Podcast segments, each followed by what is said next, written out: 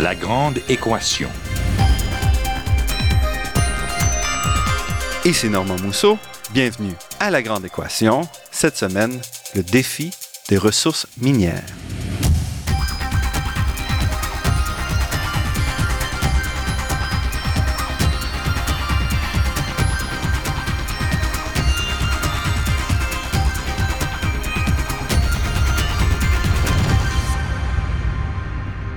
Tout le monde sait qu'entre 2002 et 2008 à peu près, le prix du baril de pétrole a explosé, passant d'environ 30 dollars le baril à une centaine de dollars et atteignant même le pic de 150 dollars le baril en juillet 2008. Ce que peu de gens savent, c'est que durant la même période, le prix du minerai de fer a explosé, passant d'à peu près 25 dollars à 75 dollars américains la tonne, alors même que ceux du nickel et du cuivre quadruplaient et que celui de l'aluminium suivait la même tangente. C'est que pour le grand public, le seul métal d'intérêt ou presque, c'est l'or. Et presque tout le monde pourra nous dire quel est le prix d'une once d'or. Mais combien vaut la tonne de fer aujourd'hui? Pourtant, le fer et les autres minerais ont un rôle essentiel dans le développement économique et la modernisation, l'existence de notre société d'aujourd'hui. Il est donc très utile de faire un retour en arrière et d'étudier d'un peu plus en détail quels sont les aspects fondamentaux de l'industrie minière et aussi de l'utilisation des minerais dans notre société. Ce sera le thème de l'émission d'aujourd'hui qui s'appuie sur un livre que j'ai publié à l'automne 2012 aux éditions Multimonde et qui s'appelle Le défi des ressources minières. Un défi qui devrait concerner tout le monde, qu'on soit ou non près de cette industrie. L'apparition de la métallurgie est une étape cruciale de l'histoire de l'humanité. L'Homo sapiens est apparu il y a à peu près 200 000 ans. Il a développé un savoir social, un savoir religieux, une certaine connaissance technique, sur un temps qui s'est étiré sur une très longue période. On parle ici d'entre 200 000 ans et peut-être il y a 10 000 ans. Donc, pour commencer à maîtriser le métal, qui est peut-être la première étape de la modernisation de l'humanité, si on veut, l'Homo sapiens a eu besoin d'à peu près 190 000 ans d'essais, d'erreurs, de découvertes et d'apprentissage.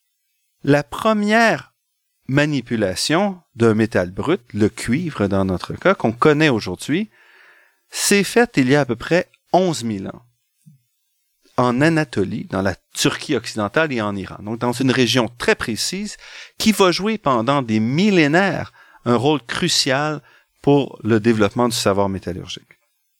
À cette époque-là, on dispose en Turquie et en Iran de ressources métalliques de cuivre presque pures.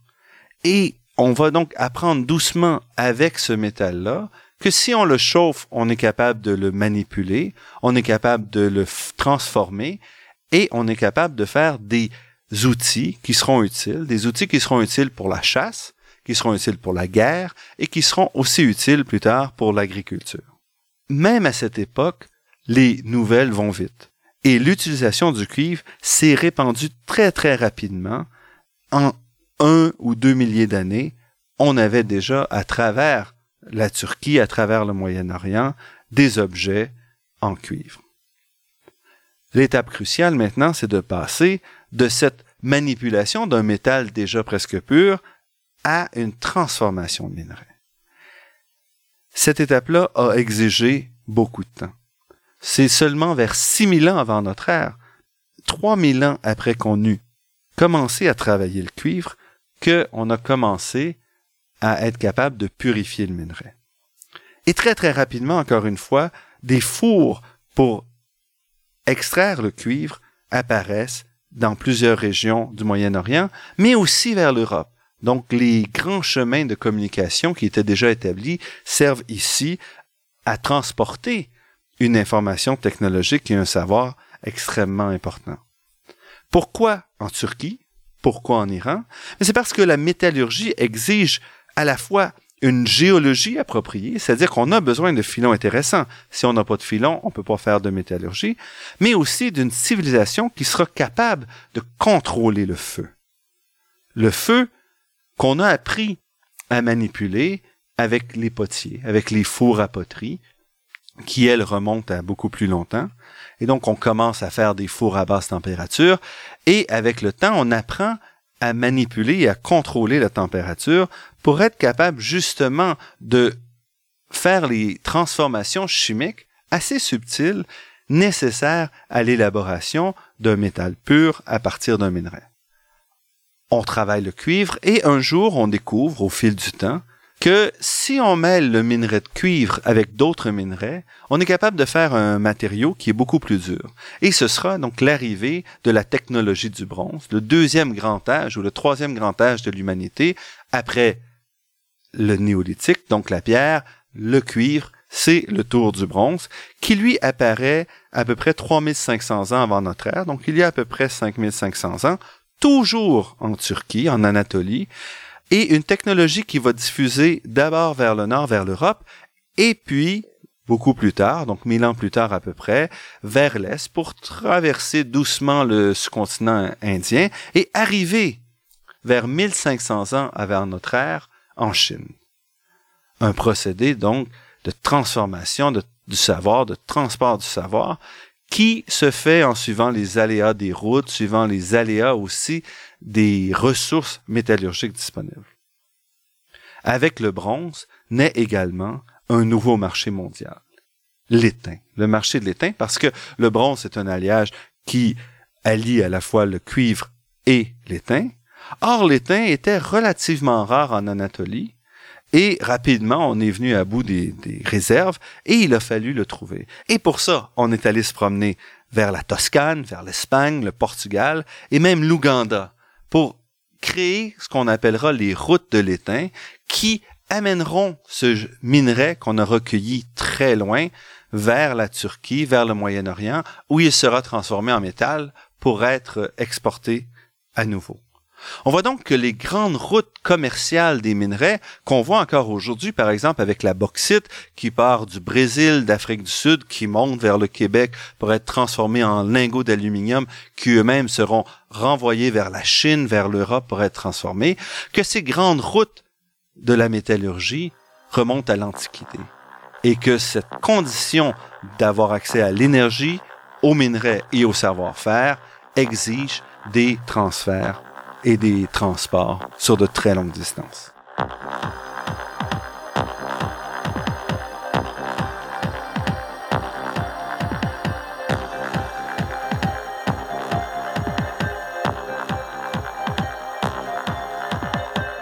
Ici Normand Mousseau, vous êtes à La Grande Équation et nous parlons aujourd'hui de métallurgie, de métaux et de minerais. Nous sommes restés en Anatolie vers 1500 avant Jésus-Christ.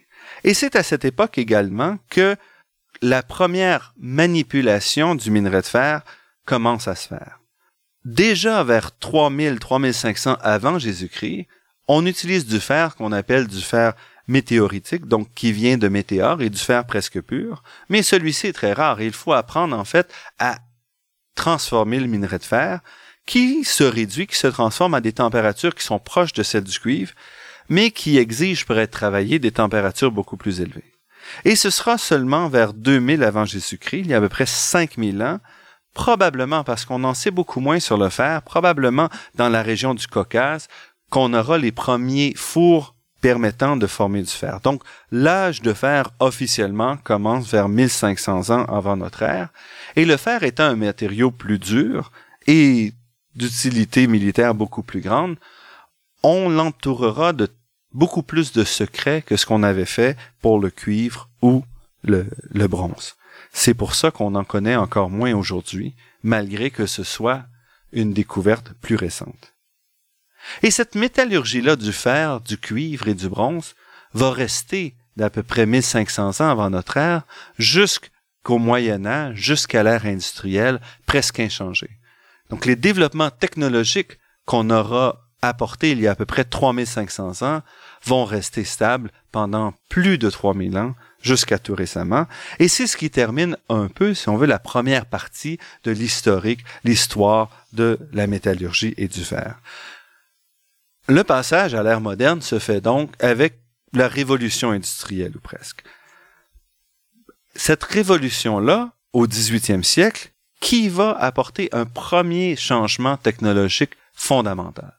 Donc jusqu'à cette époque, on utilise le bois, la forêt essentiellement, pour fabriquer le charbon de bois, qui lui sera nécessaire pour la réduction du minerai. C'est-à-dire que le minerai qu'on utilise à ce moment-là, le minerai de fer, c'est du fer qui est oxydé, donc de l'oxyde de fer, de la rouille. Et le travail qu'on doit faire, c'est de d'arracher l'oxygène au fer pour en faire un métal pur. Et comment est-ce qu'on s'y prend? Bien, essentiellement, on prend du carbone pur, donc du charbon de bois. C'est du bois qu'on va chauffer lentement en l'absence d'oxygène pour le purifier, pour ne garder que le carbone, donc un peu comme du graphite. Ce carbone-là, on va le chauffer en présence du minerai et d'oxygène et le carbone va s'oxyder pour faire du monoxyde de carbone qui sera très réactif, qui lui va arracher les oxygènes au fer et laisser derrière lui le métal pur. C'est une technologie, comme je l'ai dit, qui remonte à plusieurs milliers d'années et qui reste encore la base de la transformation de la plupart des minerais aujourd'hui.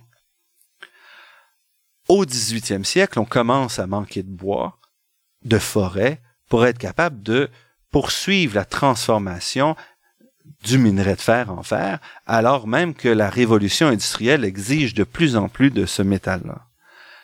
On découvre qu'il est possible de passer à une autre source de carbone, le charbon. Le charbon comme hydrocarbure fossile qu'on va commencer à recueillir dans les mines et qu'on va utiliser par ce qu'on appelle le processus de coquéfaction, qui lui aussi transforme le charbon qu'on ramasse en carbone presque pur, va donc transformer complètement l'industrie minière, complètement la société, parce que alors que pendant des milliers d'années, les métaux, sont des matériaux d'une très très grande valeur, difficiles à obtenir. Avec l'apparition de ce procédé-là, le fer deviendra un matériau d'usage courant qu'on pourra retrouver partout et utiliser à très grande quantité. C'est ce qui va lancer l'ère industrielle. Mais rapidement, on va découvrir que le fer a de grandes limites. Ainsi, le fameux chemin de fer qu'on a développé au 19e siècle va s'user très très rapidement parce que le fer n'est pas un métal très solide. Et il va falloir donc remplacer les rails régulièrement, ce qui va augmenter considérablement les coûts du chemin de fer. Vers 1800, 1820, 1830, on s'intéresse donc à trouver un nouveau matériau qui pourrait remplacer le fer. Et là, tous les yeux se tournent vers l'acier. L'acier qu'on a longtemps considéré comme étant une forme purifiée du fer. Puisque l'acier a des meilleures propriétés que le fer, il était donc logique de se dire, si le fer est bon, si on continue à le purifier, on aura finalement l'acier. Or, vers 1750, on découvre qu'en fait, l'acier n'est pas une forme purifiée du fer, mais au contraire, c'est un alliage, un alliage qui contient du carbone. Et il faut donc apprendre à mettre la bonne proportion de carbone dans le fer, une proportion relativement faible, pour être capable d'avoir l'acier qu'on cherche. Et cette technologie-là sera très difficile à obtenir. Donc pendant longtemps, on va être obligé de faire l'acier en toute petite quantité, dans une quantité de 25 à 40 kilos à la fois, ce qui va limiter considérablement l'accès à ce métal-là. Et ce sera seulement au milieu du 19e siècle, en 1856, que l'anglais Henry Bessemer va proposer un nouveau procédé qui va réduire considérablement le, temps de transformation et faciliter énormément la production d'acier à partir du fer. Un an plus tard, un autre ingénieur anglais d'origine allemande, Carl William Siemens, va lui inventer aussi une nouvelle technologie, une technologie qui va être plus lente pour former, pour purifier le minerai, mais va permettre d'obtenir un acier de beaucoup plus grande qualité. Avec ces deux découvertes, l'humanité entre maintenant dans l'âge d'acier. Un acier qui va révolutionner le monde. À la fois le monde civil, le monde militaire et le monde technologique. Tout ça basé sur une seule réaction, la réduction.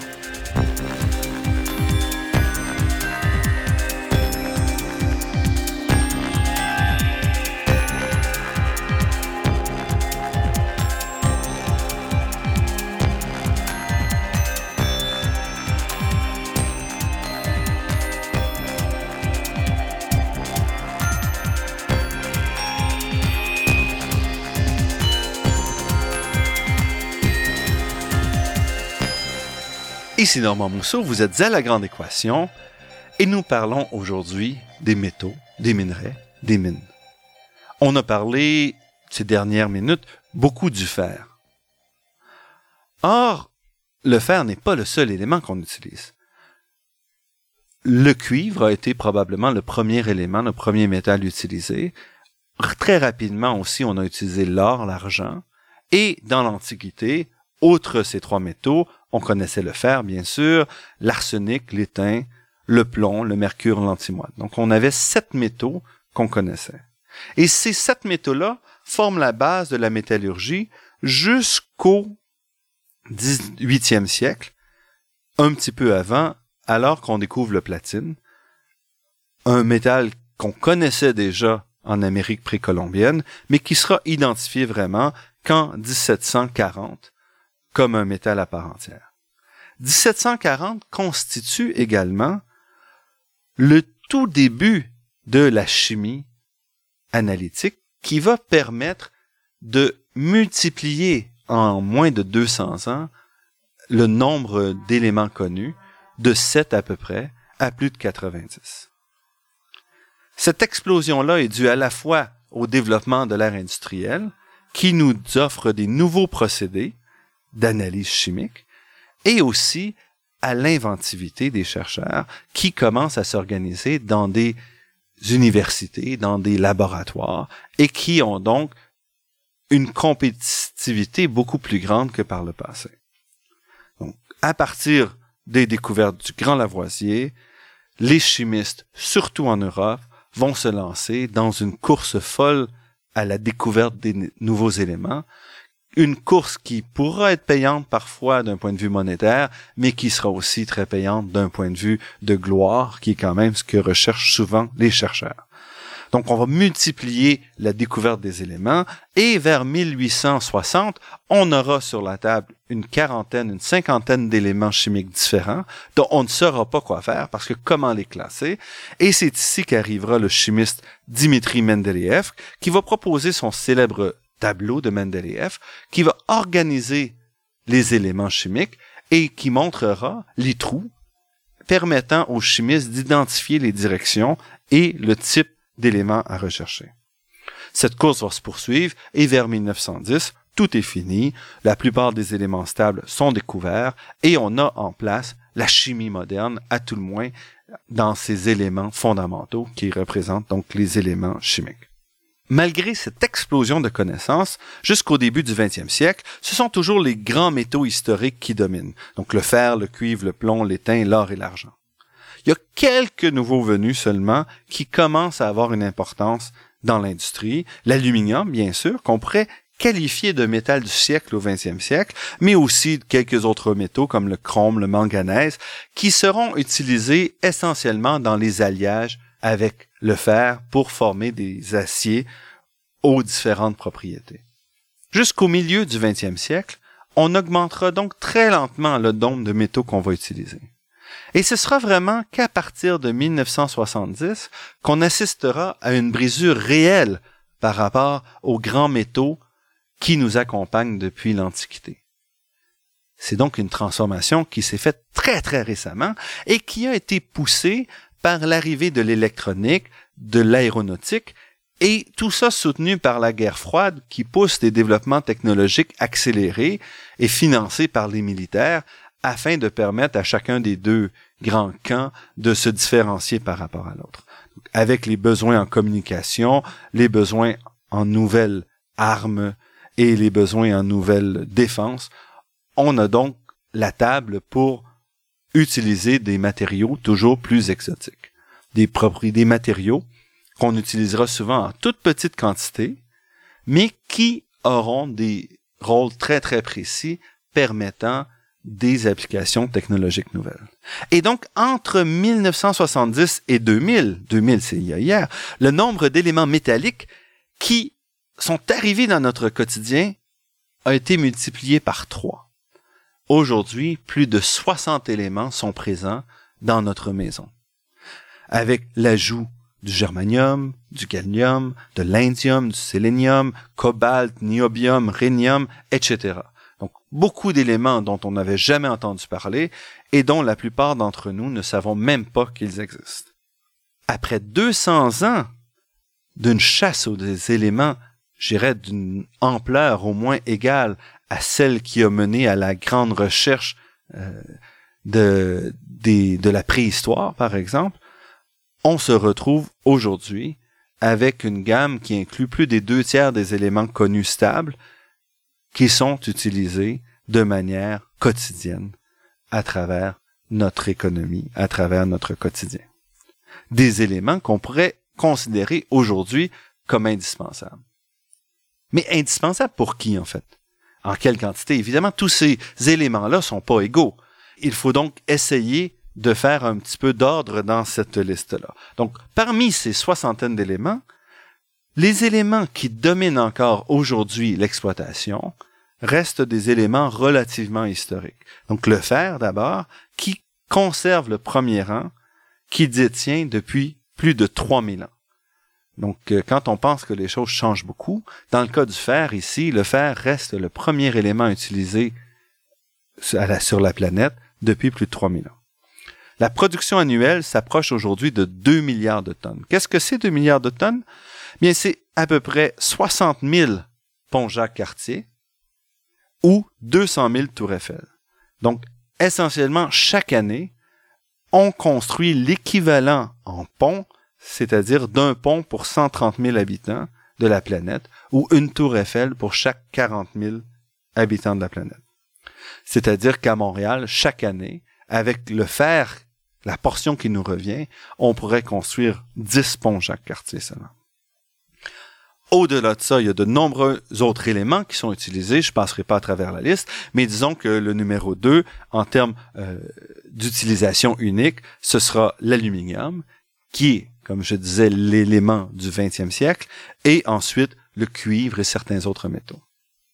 De ces grands métaux-là, on peut les mettre de côté. Regardons maintenant les éléments les plus rares, qu'on pourrait dire les éléments traces, qui sont d'une utilité souvent cruciale, qu'il s'agisse du tungstène, par exemple, qui est un métal très dur et qu'on utilise pour des propriétés mécaniques essentiellement, ou encore des métaux beaucoup plus rares qu'on va utiliser dans l'industrie de l'électronique, dans l'industrie de la communication, dans l'industrie des hautes technologies en général, qui seront utilisés en toute petite quantité, quelques tonnes, quelques dizaines de tonnes par année, mais qui auront donc un impact majeur.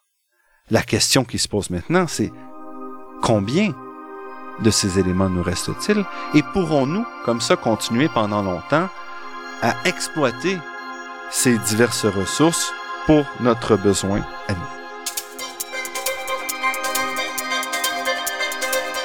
Restez avec nous, nous reviendrons sur la question minière après cette pause.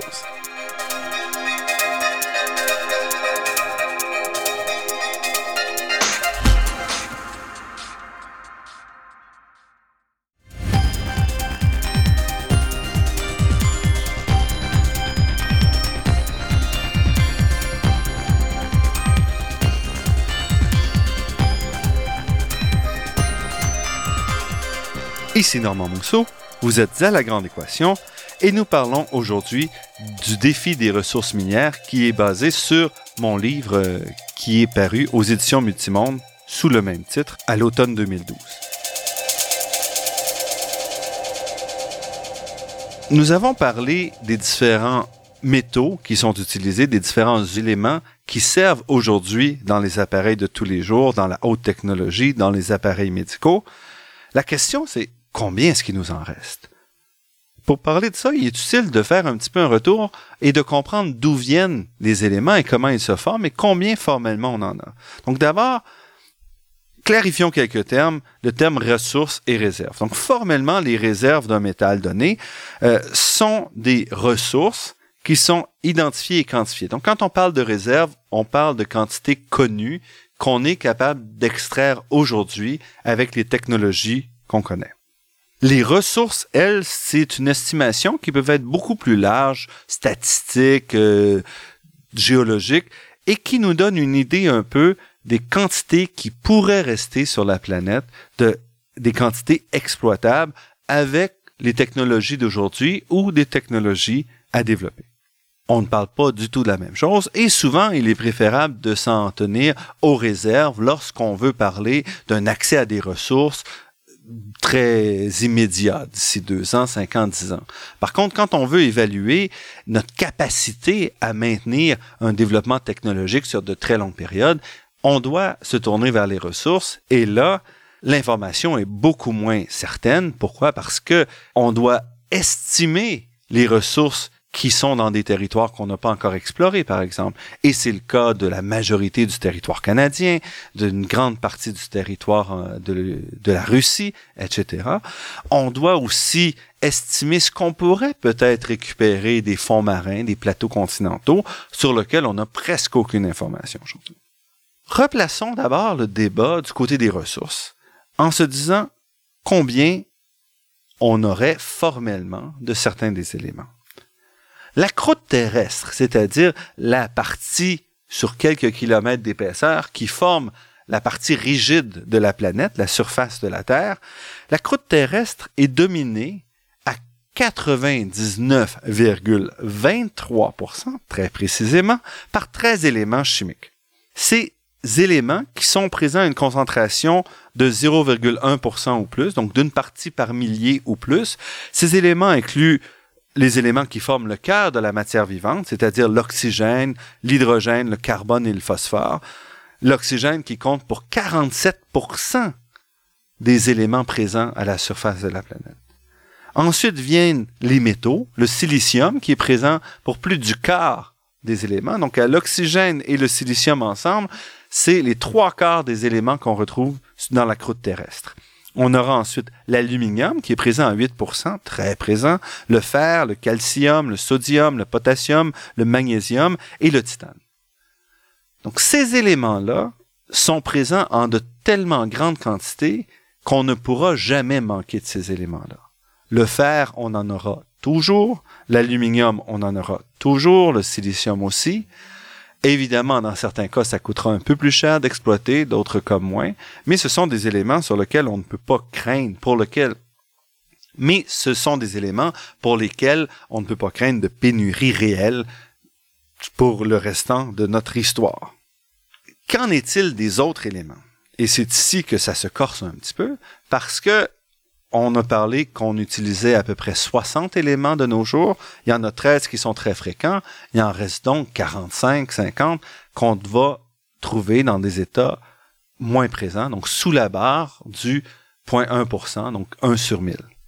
Qu'est-ce que veut dire ce 1 sur 1000? Donc, retournons un petit peu et disons plutôt qu'on cherche un élément qui serait présent à une partie par million. Donc, un atome par million d'atomes dans la croûte terrestre serait cet élément-là.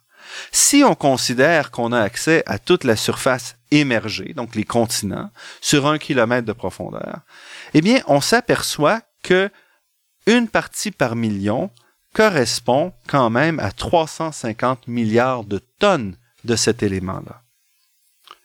Or, ces jours-ci, on extrait sur l'ensemble de la planète environ 2 milliards de tonnes de fer, qui est vraiment le premier métal, et 40 millions de tonnes d'aluminium seulement par année. Donc si un élément rare était exploité au même rythme qu'est le fer, on aurait besoin de 200 ans pour l'exploiter en totalité sur la surface de la planète. Si on l'exploitait au même rythme que l'aluminium, ce serait pour 10 000 ans. Ce qui veut dire que formellement, on a assez d'éléments sur la Terre, seulement sur la croûte terrestre, émerger sur les continents de chacun des éléments qu'on exploite aujourd'hui pour répondre à nos besoins. Formellement, bien sûr. Le problème, c'est que si on a des éléments qui sont à une partie par million ou moins distribués sur la croûte, c'est extrêmement coûteux d'extraire ces éléments-là. Et c'est là que ça se gagne. À une partie par million, il faut extraire plus d'une tonne de roche, 1000 kg de roche, pour extraire un seul gramme de métal. C'est un rapport absolument considérable, astronomique presque. Or, c'est ce qu'on fait pour l'or présentement. L'or, on l'extrait à 1 gramme par tonne et parfois un peu moins. C'est ce qui explique en partie que l'or se vende ce qu'il se vend aujourd'hui, c'est-à-dire à, peu près 70 000 dollars le kilogramme d'or. Comment est-ce qu'on va trouver des minerais à ce moment-là plus concentrés si on parle de si petites quantités? C'est qu'en fait, il existe dans la nature un processus de concentration qui est un processus qu'on dirait de rétroaction. C'est-à-dire que lorsque les éléments sont en concentration assez forte, ils vont être capables d'attirer les autres pour se former dans une structure chimique, une structure cristalline donnée, qui aura une énergie beaucoup plus faible, c'est-à-dire que le système sera beaucoup plus stable, et va donc attirer et permettre une concentration du système. Cette concentration-là peut se passer jusqu'à un certain niveau, mais s'il y a d'autres éléments en compétition, on arrivera parfois à limiter la concentration d'un élément rare de cette façon-là. Pour augmenter le processus de concentration, il va falloir des systèmes où plusieurs éléments rares auront une certaine affinité entre eux et où on pourra assez facilement remplacer un élément par l'autre. C'est ce qui se passe, par exemple, dans le cas de l'or et de l'argent qu'on retrouve fréquemment dans le minerai de cuivre. Donc, le cuivre, l'or et l'argent sont des matériaux assez compatibles, on dirait qu'ils possèdent une affinité, et ils vont s'attirer les uns les autres dans les minerais, ils vont être très heureux de se côtoyer. Ceci a un certain avantage, c'est-à-dire qu'aujourd'hui, quand on exploite une mine de cuivre, l'or qu'on va retirer, le fer qu'on va retirer, vont permettre de rentabiliser la mine de cuivre parce que ces deux autres métaux sont beaucoup plus chers, valent beaucoup plus cher. On retrouve aussi une affinité, par exemple, entre l'aluminium et le germanium. Le germanium, qui est beaucoup plus abondant, par exemple, que le plomb, ne se retrouve à peu près jamais seul dans la croûte terrestre on le retrouve presque tout le temps près de l'aluminium, un métal avec qui il s'entend bien, si on veut. Ce qui veut dire que la production de germanium sur la planète est essentiellement déterminée par l'aluminium. Mais tant qu'on exploitera l'aluminium, on aura accès à une certaine proportion de germanium. C'est ainsi qu'on continue à former des mines et des gisements intéressants à exploiter les gisements qui se forment comme ça limitent, en fait, la formation des gisements qu'on vient de décrire, limite évidemment la proportion d'un certain élément qui peut être exploitable. C'est-à-dire que les éléments qui seront dans des concentrations très très faibles, une partie par milliard, ne seront pas utilisables. Et dépendamment des types d'éléments, on aura donc des éléments qui se formeront plus facilement en gisement et d'autres moins. La question des réserves, la question des ressources ici, apparaît de manière plus complexe. La capacité d'exploiter un élément dépendra aussi évidemment de l'effort qu'on est prêt à mettre pour purifier, pour extraire un métal ou un autre élément d'un minerai relativement faible. Ici, la question n'a rien à voir avec la géologie, mais vraiment avec la pression des prix, avec le besoin d'un élément en particulier. Ainsi, par exemple, pendant longtemps, on avait au Canada des réserves de zinc relativement faibles, mais avec une relance de cette industrie-là du zinc, avec l'augmentation très importante des prix, on a vu en quelques années les réserves de zinc explosé au Canada parce qu'on était prêt à payer plus cher pour aller dans le Grand Nord canadien pour extraire ses réserves. Il est donc finalement relativement difficile de vraiment estimer la quantité des ressources qu'on pourra exploiter sur la planète.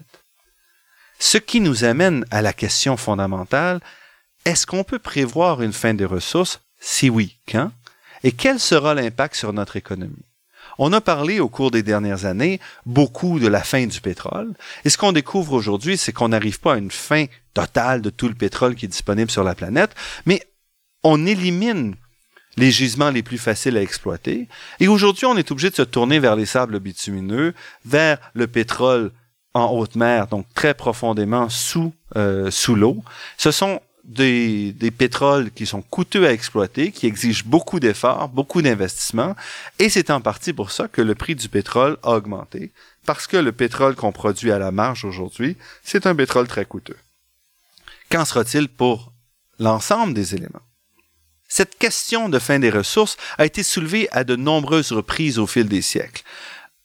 Dans notre passé le plus récent, c'est certainement le rapport du Club de Rome publié au début des années 1970 qui a eu le plus d'impact. Ce rapport-là nous disait clairement, sans détour, en se basant sur des modèles d'exploitation, des modèles de ressources sophistiqués, nous disait que si on continuait comme on allait dans les années 70, on allait manquer de ressources sous peu. Évidemment, sous peu, quand on parle d'une civilisation, c'est pas une question d'un an ou deux ou de dix ans, c'était sur une période de plusieurs décennies.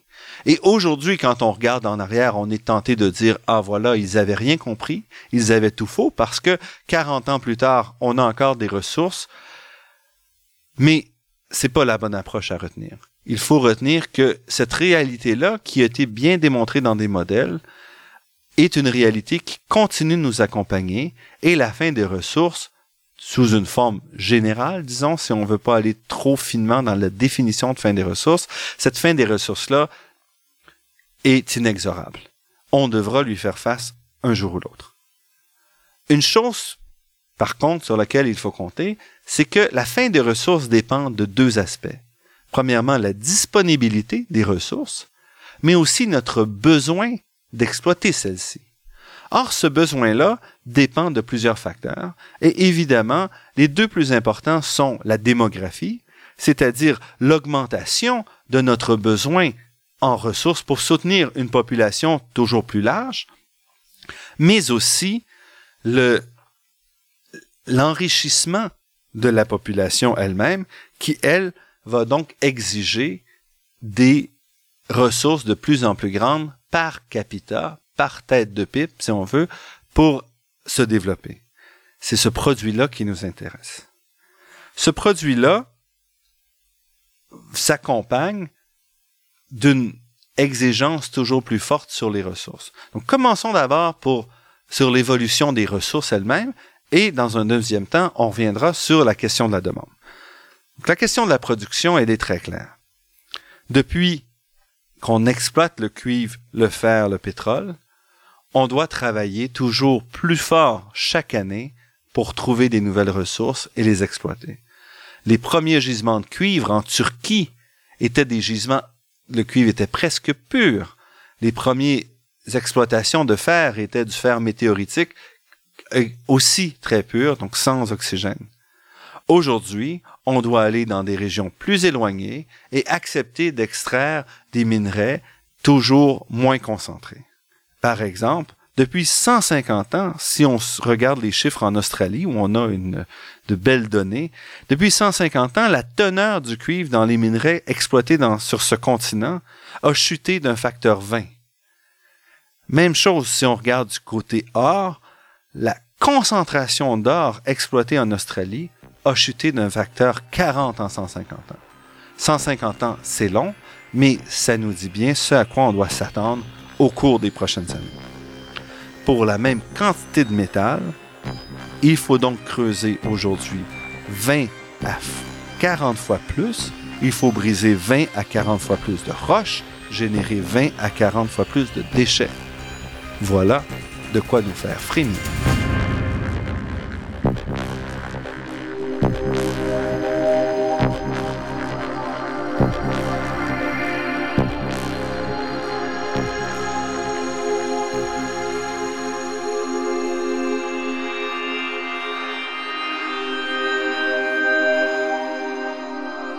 Ici Normand Mousseau, vous êtes à la Grande Équation et nous parlons aujourd'hui des mines, des minerais et des métaux.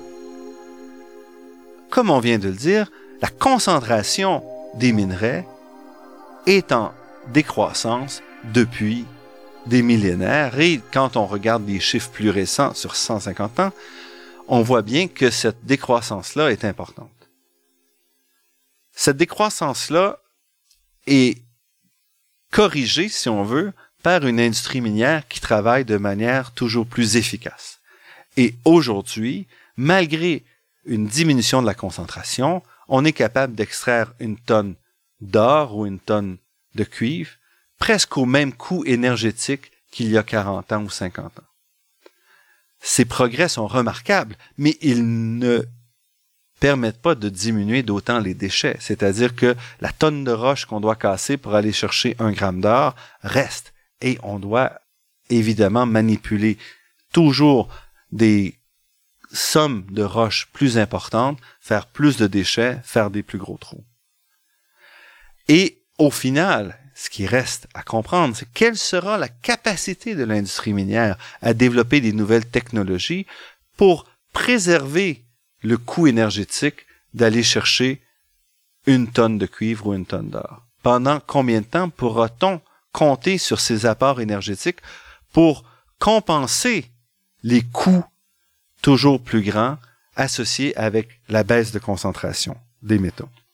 Au-delà de la question des ressources exploitables, on doit aussi se poser la question de savoir combien de ressources nous aurons besoin. Et pour ça, il faut évaluer la démographie. Les Nations Unies estiment que la population de la planète plafonnera à 10 milliards d'êtres humains vers 2060. Donc, atteignant un plateau qui va rester autour de 10 milliards pendant au moins 40 ans avant de commencer à redescendre. Avec cette information-là, on peut donc estimer un peu quels seront les besoins. Par exemple, on sait que les besoins en acier et en aluminium, des matériaux qui servent avant tout aux infrastructures de transport, aux infrastructures industrielles, aux infrastructures d'habitation, que la demande pour ces deux métaux-là suit de très près la croissance économique d'un pays. Et une fois que le pays s'est établi avec un revenu moyen par habitant d'autour de 15 000 dollars par année, la demande pour ces métaux-là diminue de manière importante. Par contre, il est certain que la demande pour les métaux plus technologiques va augmenter avec l'enrichissement des populations et chacun voudra avoir son iPad, sa télévision à écran plat et bien d'autres choses dont on ne peut même pas encore penser, qu'on ne peut même pas encore imaginer aujourd'hui on assiste depuis les années 80 à un enrichissement assez important quand même euh, de la population et des pays surtout dits en émergence. Est-ce qu'on pourra ou non soutenir 10 milliards de consommateurs aussi voraces que ceux des pays développés? Sur les 100 prochaines années? Cette question-là est certainement cruciale. Si on ne considère que la question énergétique, par exemple, on sait qu'aujourd'hui, un habitant d'Amérique du Nord consomme à peu près 8 tonnes équivalent pétrole pour satisfaire ses besoins sur une année. Au niveau de la population européenne, c'est à peu près la moitié, soit environ 4 tonnes de pétrole par année. Quand on moyenne sur l'ensemble de l'humanité, on voit qu'aujourd'hui, on consomme autour de 1,8 tonnes de pétrole. Si on enlève ce qu'on consomme dans les pays riches, il ne reste donc qu'à peu près 1,2 tonnes de pétrole par habitant pour les pays les plus pauvres. Si on veut sortir la population de la planète de la pauvreté, on doit viser peut-être pas 4 tonnes de pétrole, ce qui serait immense, mais peut-être autour de 2,2, qui nous donne grosso modo un mode de vie correspondant à celui de la Tunisie. Donc, un mode de vie développé, où les gens ne consomment pas de manière aussi extravagante qu'ici. Pour simplement arriver à cette quantité d'énergie par habitant qui correspond à un développement économique raisonnable, avec 10 milliards d'individus, il faudra doubler la capacité de production d'énergie d'ici 2060. Donc sur 45 ans, il faudra doubler la production. C'est un nombre important, mais en fait, on a déjà doublé notre consommation d'énergie entre 1980 et aujourd'hui, en 30 ans. La demande pour faire passer le reste de la planète à un niveau développé est donc moins forte parce qu'on parle ici d'un doublement sur 45 ans, 50 ans plutôt que sur 30 ans. Par contre, le vrai défi sera d'assurer à l'humanité une énergie propre. Parce que si on se base seulement sur les hydrocarbures fossiles, comme on le fait présentement, à ce moment-là, on aura des problèmes autrement plus grands associés avec un réchauffement de la planète encore plus fort que ce qu'on prévoit aujourd'hui, des bouleversements climatiques majeurs qui vont coûter cher en vie humaine et en infrastructure. La seule façon de parvenir à répondre aux besoins de la planète, ce sera d'augmenter considérablement le recyclage et la récupération des métaux on ne peut pas imaginer maintenir le rythme d'extraction qu'on a aujourd'hui et l'augmenter d'une manière de deux ou trois pour être capable de respecter les besoins, les désirs de l'ensemble de l'humanité. C'est un aspect qu'on discute relativement peu quand on parle de mines.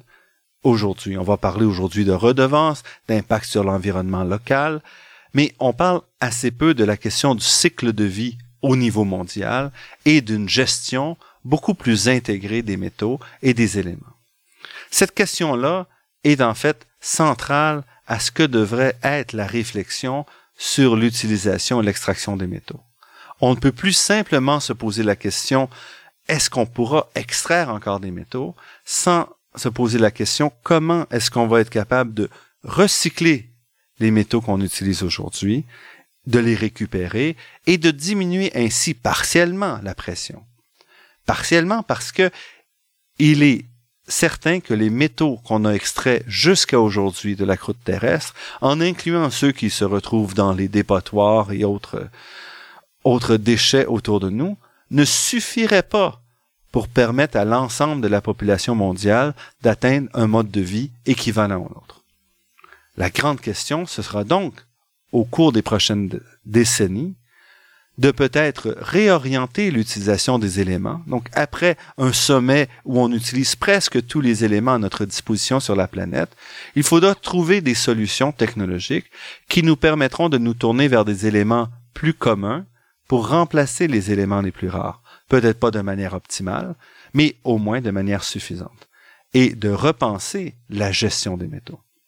Voilà donc, en une heure à peu près, un sommaire très rapide de ce que représente la question des métaux, la question de la métallurgie et le rapport avec notre technologie et notre existence.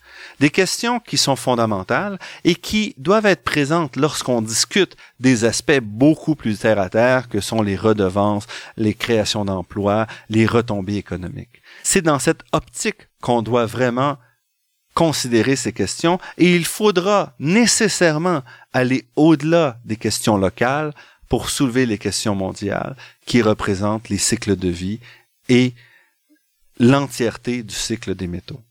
Pour cela, il faudra dépasser les questions simplement d'intérêt provincial, national, pour aller vraiment se poser les questions, qu'en sera-t-il des métaux dans 50 ou 60 ans, des métaux qui, depuis les débuts de l'humanité, servent un rôle essentiel à notre existence, à notre développement et à notre société. Pour en savoir plus, vous pouvez toujours jeter un coup d'œil à mon livre Le défi des ressources minières, publié aux éditions Multimonde.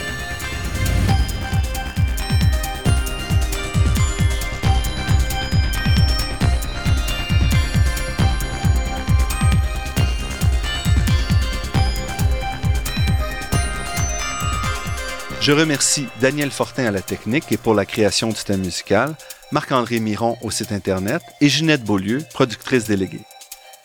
Je remercie également le Fonds de recherche du Québec et la Fondation familiale Trottier pour leur contribution à la production de cette émission, ainsi que la Fondation des chaires de recherche du Canada et l'Université de Montréal. Vous pourrez réentendre cette émission en vous rendant sur le site Internet de La Grande Équation. L'émission est également disponible sur la page Université de Montréal de iTunes U Ici Normand Rousseau. Au nom de toute l'équipe, je vous dis à la semaine prochaine. D'ici là, restez à l'écoute de Radio Ville-Marie pour découvrir votre monde sous toutes ses facettes.